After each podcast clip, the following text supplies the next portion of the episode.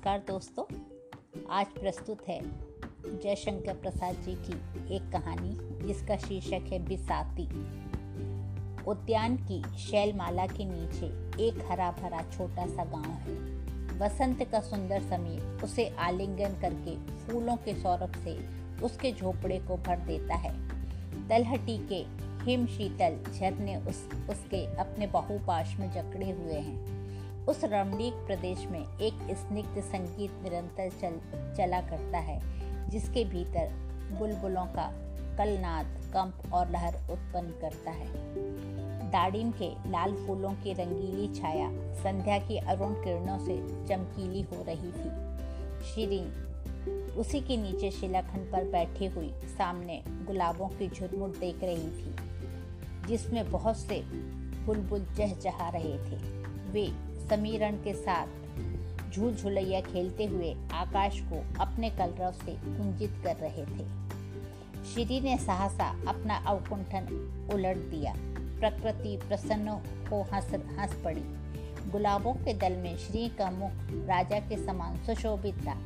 मकरंद मुँह में भरे दो नील भ्रमर उस गुलाब से उड़ने में असमर्थ थे। भौरों के पद निस्पंद थे।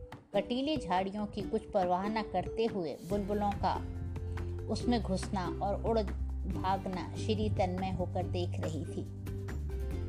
उसकी सखी जुलेखा के आने से उसकी एकांत भावना भंग हो गई।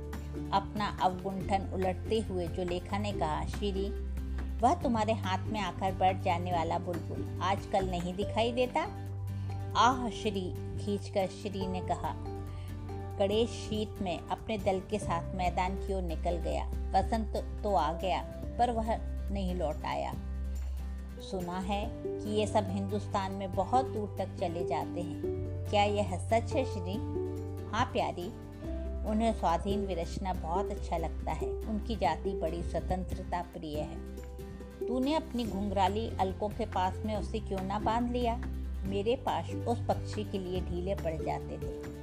अच्छा लौट आवेगा, चिंता ना कर, मैं जाती हूँ। श्री ने सिर हिला दिया जुलेखा चली गई। जब पहाड़ी आकाश में संध्या अपने रंगीले पट फैला देती, जब विहंग केवल कलरव करते पंक्ति बाँध कर उड़ते हुए गुंजायन झाड़ियों की ओर लौटते और अनिल में उनके कोमल परों से लहर उठती। तब समीर अपनी झोंकदार तरंगों में बार बार अंधकार को खींच लाता।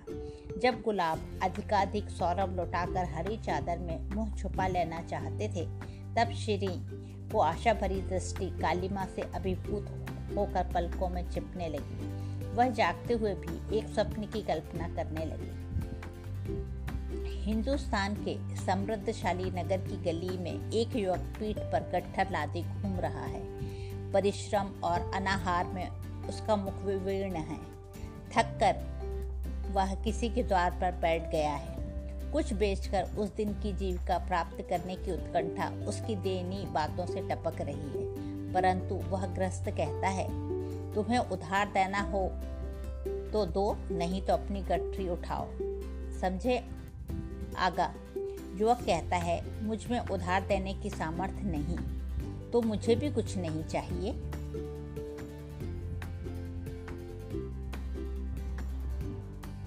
श्री अपनी इस कल्पना से चौक उठी।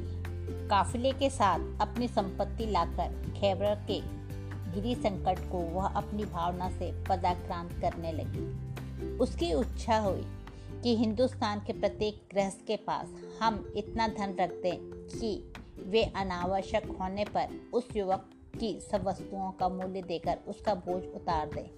परंतु सरला श्री निस्सहाय थी। उसके पिता एक क्रूर पहाड़ी सरदार थे। उसने अपना सिर झुका लिया, कुछ सोचने लगी। संध्या का अधिकार हो गया। कलरव बंद हुआ। श्री की सांसों के समान समीर की गति अवरुद्ध हो उठी। उसकी पीठ शिला से टिक गई। दासी ने आकर उसकी, उसको प्रकृतिस्थ किया।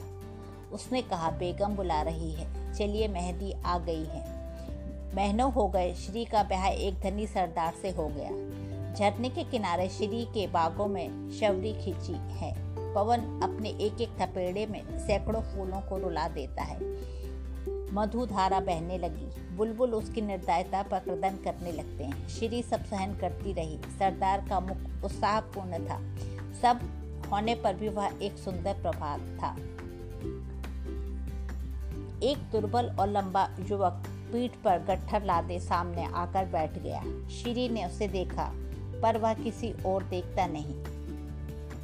अपना सामान खोलकर सजाने लगा। सरदार अपनी प्रेसी को उपहार देने के लिए कांच की प्याली और कश्मीरी सामान छांटने लगा। श्री चुपचाप थी। उसके हृदय कानन में कलरवों का क्रधन हो रहा था। सरदार ने दाम पूछा। युवक ने कहा, मैं उपहार देता हूँ, बेचता नहीं। ये विलायती और कश्मीरी सामान मैंने चुनकर लिए हैं। इनमें मूल्य ही नहीं, हृदय भी लगा है। ये दाम पर नहीं बिकते। सरदार ने तीक्ष्ण स्वर में कहा, तब मुझे ना चाहिए, ले लो, उठाओ। अच्छा उठा ले जाऊँगा, मैं थका हुआ आ रहा हूँ, थोड़ा अवसर दीजिए, मैं हाथ मुँह धो लूँ। कहकर युवक चार, युवक भर भराई हुई आँखों को छिपाते उठ गया। सरदार ने समझा, झरने की ओर गया होगा, विलंब हुआ पर ना आया। गहरी चोट और निर्मा व्यथा को वहन करके कलेजा हाथ में पकड़े श्री गुलाब की झाड़ियों की ओर देखने लगी, परंतु उसकी आँसू भरी आँखों को कुछ न सूझता था। सरदार ने प्रेम से उसकी पीठ पर हाथ रखकर पूछा, क्या देख रही हो? एक मेरा पालतू बुलबुल शीत में हिंदुस्तान की ओर चला गया था।